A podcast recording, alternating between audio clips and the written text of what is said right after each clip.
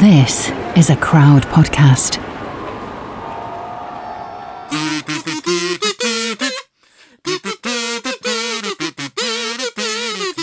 Harry Truman, Doris Day, Red China, Johnnie Ray, South Pacific, Walter Winchell, Joe DiMaggio, Joe McCarthy, Richard Nixon, Studebaker. Duda Baker. Did that get in there? Oh, hello, and welcome to episode 10 of We Didn't Start the Fire, the podcast that explores post war history and the reasons why the world's like it is today. All done through the lyrics of a number one smash hit from the legend.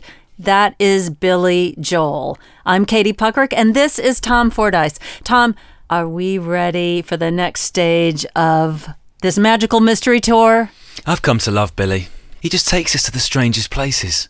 Like you think you know where you're going, and then suddenly there's a jump cut, and you're going somewhere completely different. I don't even know if, if I love him. I think that's uh, that's a bridge too far for me because I don't trust him. No, I don't trust Billy because you know one minute it's dark and then the next minute it's light and I'm not prepared for the future. I'm not even prepared for today. What is today? Today, I think is going to be the weirdest one for you and me. So, this is when Billy talks about Studebaker cars. And I don't know about you, I know a little bit about cars. I know how to drive a car to a moderate extent, but I don't really know what a Studebaker car is. How about you? Uh, I spent some years as a child in South Bend, Indiana, which was the location of the Studebaker factory. Whoa, okay. Yes. So um, I don't know that as a child I was aware of that. I, I was aware of uh, acres and acres and acres of cornfields and lots of Native American arrowheads that I would dig up from the cornfields. But unbeknownst to me, it was a proving ground for uh, the early American automotive industry. So we're going to find out more about that today. Okay. Well, as always on this show, we have someone to hold our hand, Katie, to tell us all the stuff that we don't know about this particular subject. And this week, it's Greg Diffin. Greg, welcome. You are a Studebaker Uber fan, and you're the editor of the Studebaker Owners Club UK. Welcome to We Didn't Start the Fire. Thank you. Wow, th- there's such a thing as a Studebaker. There's like a blog, magazine, cult. Yeah, there is. There's uh, 50 to 60 members here in the UK, but there's a lot more cars here for members, at least anyway. So uh, most Judy Studebaker people own more than one car. Oh, so are you one of these guys that has the trashy front yard with all the, the rusting, rotting cars? No. Uh, that's not you. It's Pristine pris- cars. pristine. Sorry. No, I have some. I have some shockers as well as some good ones. Because the thing is with this show, Greg, we always have to figure out why Billy Joel has chosen the references he has. And sometimes there's a suspicion it just rhymes, and sometimes there's a suspicion it's about the cadence. But I think with Studebaker, something has happened to Billy Joel that's lodged Studebaker in his head. And we're trying to work out what it is. Yeah, what's his connection? I mean, I'm wondering whether, um, like, what's Studebaker's place in the history of automobiles? Because, uh, you know, I grew up knowing about Fords. You know, you always hear about the Model T, but it turns out that Studebaker was in there really early as well. Can you talk us through a little bit of the history of the company? Studebaker has a really rich and colourful history, and it starts way before automobiles were ever thought about. Because in 1852, Studebaker started building wagons. And by the turn of the century in 1900, they were the largest wagon making company in the world. Literally a, a horse drawn wagon. Wagon. Correct. So they made Conestoga wagons, farm wagons, they made surreys and jigs, and wagons to take presidents around. Oh, they- Abraham Lincoln uh, uh, was in a, a Studebaker wagon. No kidding. So they were the the first and final word in fine travel, and then also it sounds like in terms of like uh, agricultural haulage, they were sort of covering all the bases. Absolutely. They do say that the American Civil War was won on the back of a Studebaker wagon. Wow. So there's going to be a point then, Katie, where like we always think about technologies taking over certain industries and people are left behind, aren't they? You're doing one thing and then the world changes and, and you can't keep up. Yeah. Studebaker are clearly pretty quick movers if they're making wagons and then they see the automobile coming along and rather than panic and put their heads in the sand and go, no, no, wagons is what we do, they've actually gone, hang on a second, if we make wagons, we could make automobiles too. Yeah, we can upgrade. What? wa- Yeah, that's a good point. What was the transition? Well, the transition was a little bit difficult for Studebaker because they didn't bury their head in the sand, but they were slow on the uptake with these j- new jalopies and bone shaking rides that were coming along. The two surviving brothers had the idea that they wanted to go with electric vehicles. So they built those till about 1910, and they weren't very big sellers because they couldn't go very far. But if you lived in town in New York City, what a great little machine to run around in. I had no idea there were electric cars 110 years ago. Yeah, there were. It wasn't just Studebaker doing it. There was quite a few manufacturers doing electric cars. But you've got to remember, in those days, nobody thought that even a gasoline-powered car would even happen. There was so much design happening back then. Cars were just in their infancy. They didn't know if it was going to be steam, electric, gasoline. Or maybe just a hole cut in the bottom of the chassis and feet on the ground. Flintstone style. Flintstone style. I'm wondering, uh, at the beginning of the automotive industry, who was driving cars? Was it men mostly? Well, I would have thought it was actually. I mean, I think girls would have been driving horse and carts a lot because they knew how to handle a horse. But when it came to cars in those early days, they really didn't get uh, electric starts till probably 1914 on a car. So you really had to hand crank it, and you needed to. Oh, and also there's probably no power steering, right? Yeah, so you have Armstrong power steering in those days. Yeah. Getting back to your original point there, I would have thought perhaps early to mid 50s. I think that's when uh, women came into driving a lot more. Cars had electric, um, they had power steering then, and they became a lot nicer to drive. And then there was a bit more money in the world after World War II. I'm curious about Studebaker fans such as yourself. What is it about Studebakers particularly that, that draws you to them? For me, it goes back to my childhood when my dad had one. When I was a kid, he had a Long Hawk, which is a derivation of that 53 Loewy Coupe. Growing up in Melbourne, which was the back end of the world in the early 60s and the late 60s, that was a very unusual car on the road, and they built them in Australia. And compared to the Fords and Holdens, it looked really fantastic. And even for a four or five year old like I was, I just thought that was really quite an amazing car. So there's there's one particular Studebaker I'm interested in, the Avanti. So the Avanti sounds like it was a racy number. The Avanti is not the economical family end of the Studebaker range. This is the glamour end. Oh, absolutely. I don't like them as much as I used to when I was a kid because they were really flashy. It's like driving a Porsche when you're in your early 20s. Uh, an Avanti is a really wonderful car. It's It handles well, uh, it's got disc brakes on it. They had a lot of firsts in Avantis. I'm looking at a picture of them now, and uh, they have this really long uh, hood in the front, and they have like weird little uh, headlights that almost look like nerdy uh, mad scientist glasses. uh, yeah, it's they look almost a little European somehow. There's a little continental flair. Well, they were designed by Raymond Loewy, who was a Frenchman. He's uh, credited with the guy who invented industrial design and smoothing things out and making complicated designs simple. And he'd been thinking of that design for quite a while. He tried it a bit with Jaguar. They didn't run with it.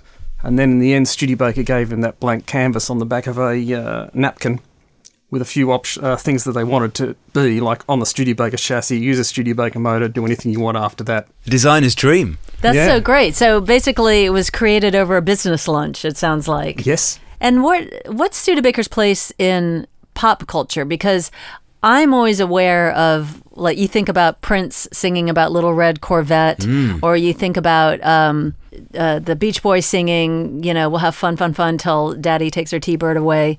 Um, where does Studebaker crop up? Do you, do we see it in uh, in films, or you know, where have you experienced it across pop culture? Not very often. Oh, it's a connoisseur's car. It's like a kind of an underdog. It is the underdog. Studebaker was always the underdog.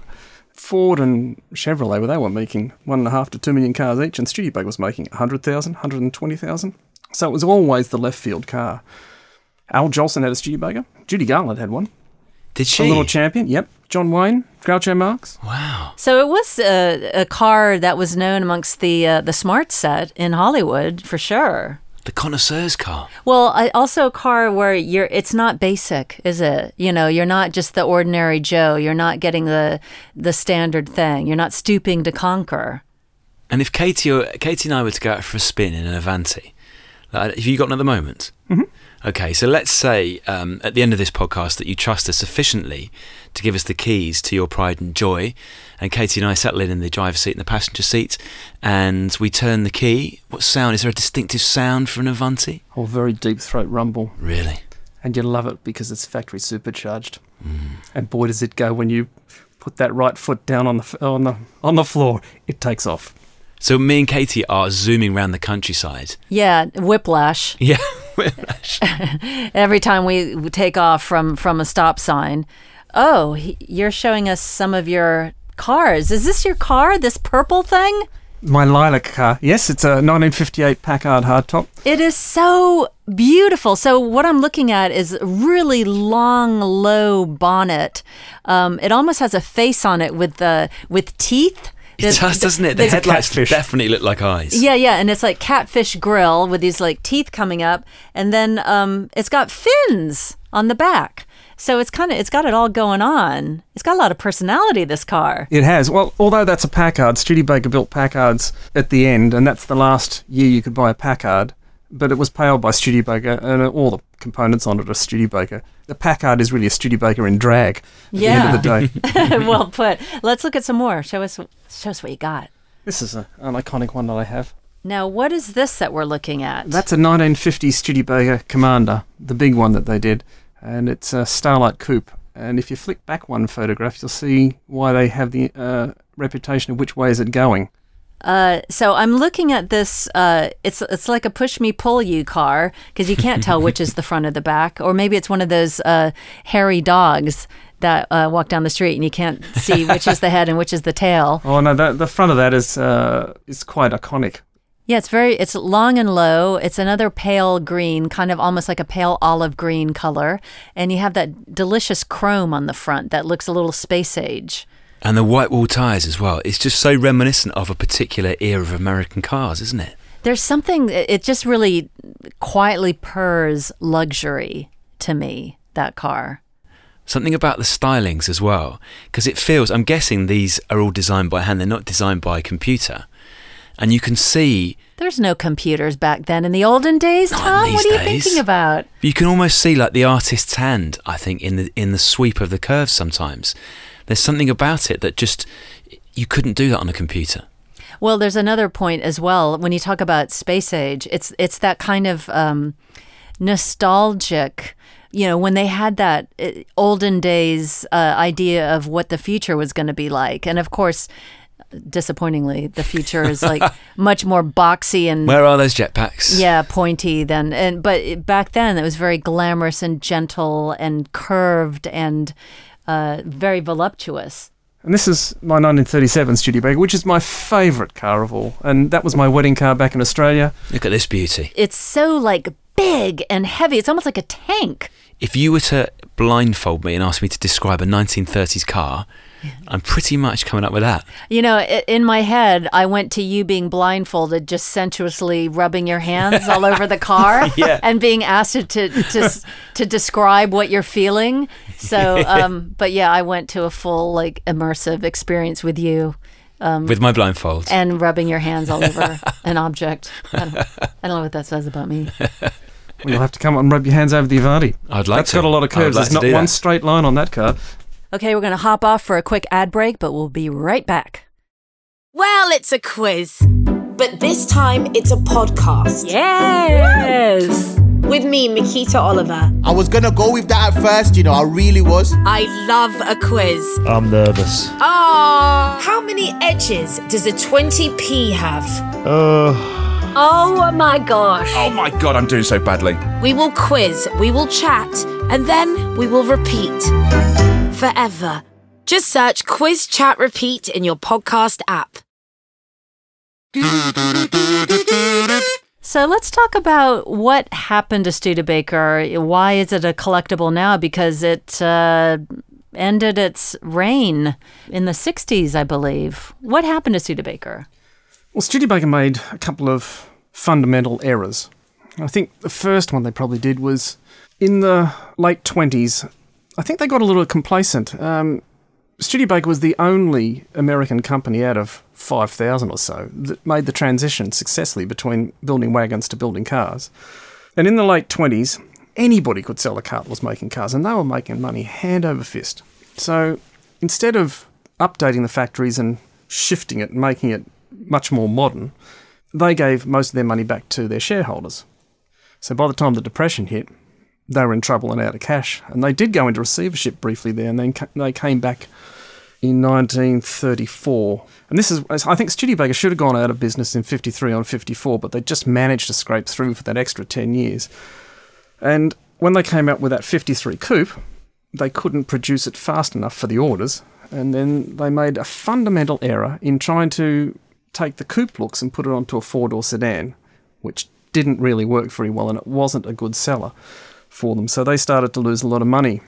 Now, in 53, there's another shift that happens in the automotive industry at that time. Ford decides they want to sell as many cars as possible and enter into a price war. So if you weren't part of the big three, And who were the big three? General Motors, Ford, and Chrysler. So all the independents then, Willys, Hudson, Studebaker, Packard, Nash, they were in strife. Edsel. It's well, no, he's a Ford. Oh, okay. That was just a bit of a. Oh, yeah, yeah. That All didn't right. go very well for Ford. No, it didn't. they have their problems too, but none of the independents made any money in 53 or 54. They were all losing money, and they just looked to each other to merge because they had to to survive. And Studebaker ended up merging with Packard, who was also making a big loss, but I think they were forced into it at the end with a shotgun marriage. But they sort of managed to pull things together somehow and keep going with their cars and trying to get the two factories together, but it didn't really work very well for Packard. They did have a redesign in 58 to make a little lark in for 59, and it was this almost the first of the compacts, and it just hit the mark for that year, and it beat the big three to that punch, who then started to make compacts in 61. So they made good money in 59 for a change. It was probably the last year that Studebaker ever made money. And what I'm hearing from what you're saying is that Studebaker, time and time again, are innovating. They're coming up with designs that people actually want, and then there's always they always fall at the last hurdle. Like they can't produce enough, or you know they, they sort of miss the mark, or they they're not able to surf the wave of interest that that they've incited. It's almost like they failed despite themselves. Like they they could have actually been a success story. They could have been, but like anything, management gets complacent when you're making money because they think this will go on forever. Oh, they don't quite see what happens when the market shifts or if you design a car and the public doesn't quite like that design. In 54 and 55, when their car, their sedan range really wasn't selling well, they should have spent the money then to redesign, but they were in that catch 22 situation that because they were losing money, the banks didn't want to give them too much money to new tool, and they were in trouble again. There's almost a poetry, Katie, isn't there, about those old independent car manufacturers. Greg, just run through that list again that you gave us of the of the independents outside the big three. Uh, there's Nash, Willys, Rambler, Packard. I'm sure there's another one in Hudson, did you mention? there. And Hudson, yes. And there's for me because they are all quite redolent of a particular era in America, and there's something quite melancholic, isn't it, about all these old companies that were set up probably by family members, by brothers in the case of Studebaker, and you know innovators, and they have their period, and then they just something changes in the wider world, and they just fade away. Well, it's a more romantic version of uh, you know beta versus Video VHS. 2000, yeah. yeah, uh, uh, yeah. It's just what everyone comes out of the starting gate with the same the same chances, and then they fall away as the century progresses, and not even for good reasons or bad reasons. It could just be happenstance as well. So we're in the early 60s, and Studebaker had this one good car that kind of was uh, revived their fortunes. And then what happened? They kept losing money. No matter what they did. Even with the high performance cars that they had with the Avanti, they just couldn't make money. And they were building so few cars compared to the big three at the time. And I think also getting back to a lot of questions with business, you need a little bit of luck or and a little bit of foresight with it as well to sort of work out where you want to go. The big three just got bigger, but Studebaker was too small to compete on any realistic scale with them. Would there have been a sadness when Studebaker finally goes under in the early 60s? Would there have been like a sadness across America? Was there a sense that, America was losing this part of its heritage? I think there probably was. Studebaker had been there for 114 years by the time they went out of business. Ford's only gone over the 114 years, probably in about 2015. And at the end, I think they went out with a bang with the Avanti. And the Avanti was quite interesting, actually, because after Studebaker closed, uh, one of their biggest dealers in South Bend bought the rights to Avanti and he kept building it. And people who had Avantis, because it was the last Studebaker that you could buy that was independently designed, kept buying new ones off Nate Altman with a Chev motor and plush carpets in them. they were quite outrageous.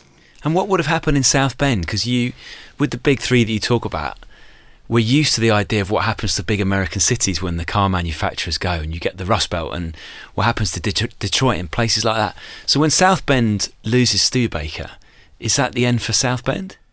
It was viewed like that for a little while, but there was a walk time contractor that was in one of the old Studebaker buildings where they built their World War II bomber motors and trucks. So a lot of the Studebaker people would have gone to work in that automotive industry. When I lived in South Bend, I was a child, and my dad actually taught at Notre Dame University, uh, which I'm aware every time I say Notre Dame, British people snort and sneer at me because I'm supposed to say it French style, Notre Dame. Uh, we say Notre Dame.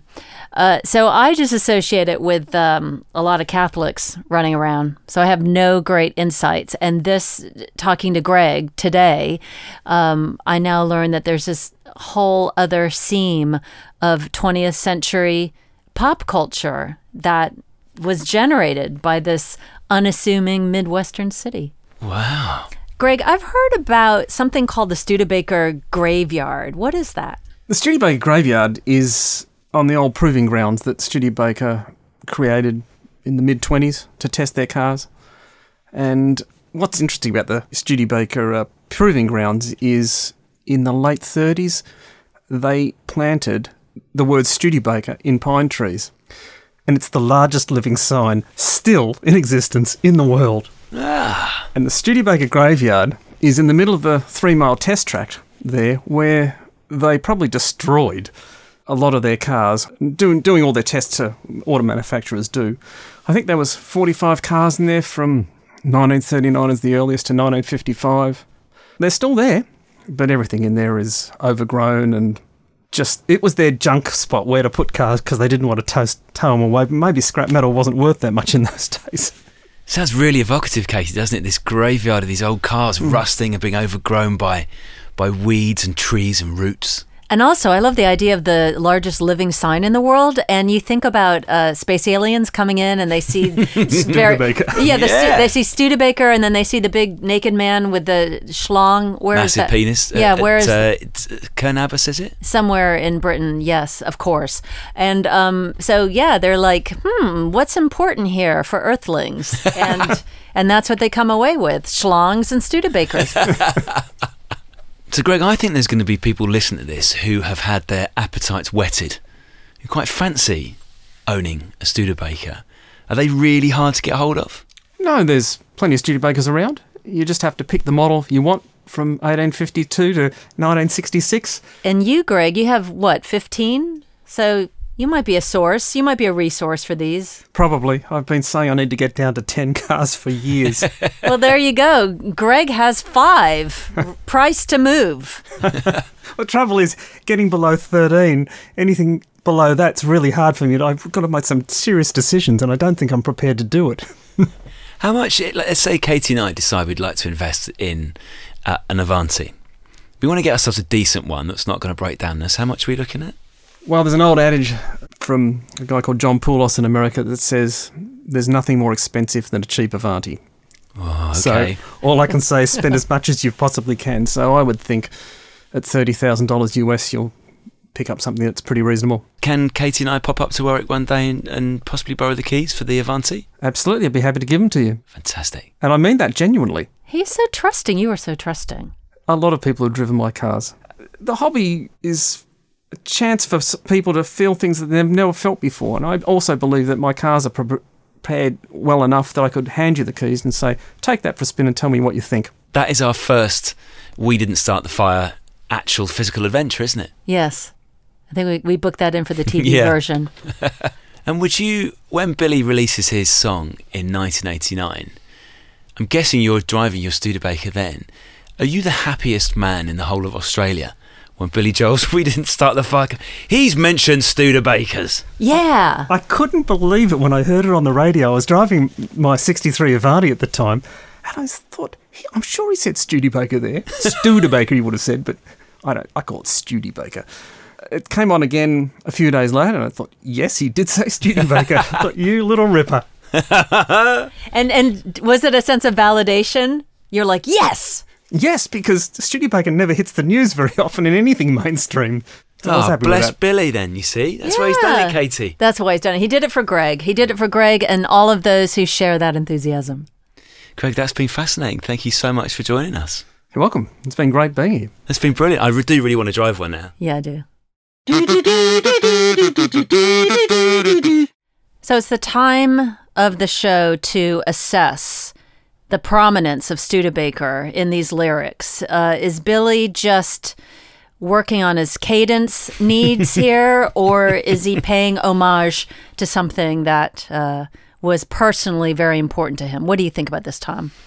I have been charmed by the tales of Studebakers that we've heard, Katie, but I do wonder if the fact, because Billy sings this song in a very staccato way, doesn't he? Yeah, very percussive. He kind of spits out lyrics. Exactly. So I think Studebaker is definitely working for him in that regard in a way that, say, Ford, as a single syllable word, might not. Yeah.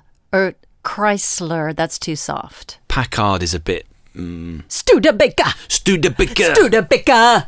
Yeah, I think Studebaker really uh, sells it, just sells itself. Although I'm wondering, and we can find this out once we track down Billy Joel. I and think- we will track down Billy Joel. Oh, I like how confident you are about that. I think Billy might track us down. Oh, there you go. Yeah. The mountain comes to Muhammad in this case. Mr. and Mrs. Muhammad.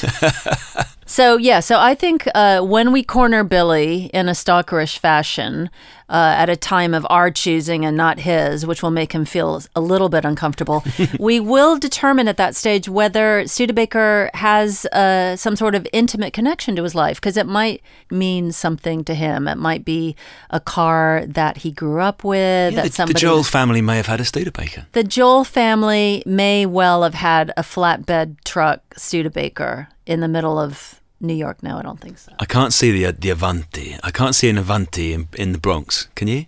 I can't see an Avanti in the Bronx. No. And also, uh, maybe more flatbed truck that he could fit a small piano into the back. Exactly. He to, for As a piano man. As a piano man, he'd need to like ship his upright to to the bars. Yeah. Maybe that doesn't work. Maybe I, I don't have the right idea of uh, actually how he how he conducted his career as a young struggling musician. Perhaps you don't need to show up with your own piano. The, the bars just have a piano. they do have a piano, so he doesn't need that flatbed truck. But I wasn't really sure of the prominence personally of the Studebaker and its position, but I think just through its syllabic force, Studebaker, uh, it definitely does hold its own in the context of we didn't start the fire. So Billy's told us we didn't start the fire, but who did spread the fire? Well, hopefully you are going to do that on behalf of me and Katie. Tell your friends, leave us a review on your podcast app, and maybe you want to share your own experiences, your own thoughts about Billy's lyrics, about the things he talks about. Send us a message at fire at crowdnetwork.co.uk.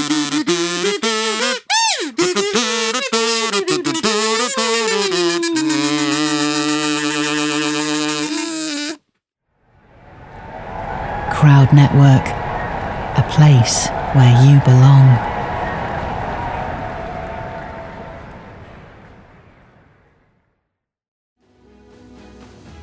I'm Ken Harbaugh, host of the new Medal of Honor podcast from Evergreen Podcasts, brought to you in partnership with the National Medal of Honor Museum. In each three minute episode, we'll learn about a different service member who distinguished him or herself through an act of valor. We'll include stories from the Civil War to Iraq and Afghanistan, and from all branches of the military. We'll talk about service members who were overlooked for the medal at first due to their race or religion, and about those who were celebrated at the time. We'll hear stories of soldiers like Audie Murphy, future Hollywood star who mounted a burning tank to hold off German infantry in World War II. and people like Dr. Mary Edwards Walker, a Civil War Army doctor and the only woman to receive the Medal of Honor so far. Learn about these heroes and more wherever you get your podcasts. The Battle of Waterloo was one of the most famous turning points in world history. But what happened next?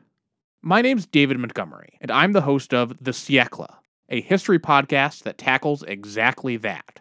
Join me as I cover France's overlooked century in between Napoleon and World War I. The Siècle, spelled S I E C L E, is part of the Evergreen Podcast Network and can be found wherever you get podcasts. A news story gets shared by a friend on social media, or you catch a tweet that really makes your blood boil. But how do you separate fact from fiction? That's the premise behind Disinformation, a 10 part series from Evergreen Podcasts and Emergent Risk International coming this fall. Tune into Disinformation wherever you get your podcasts, and remember don't believe everything you read.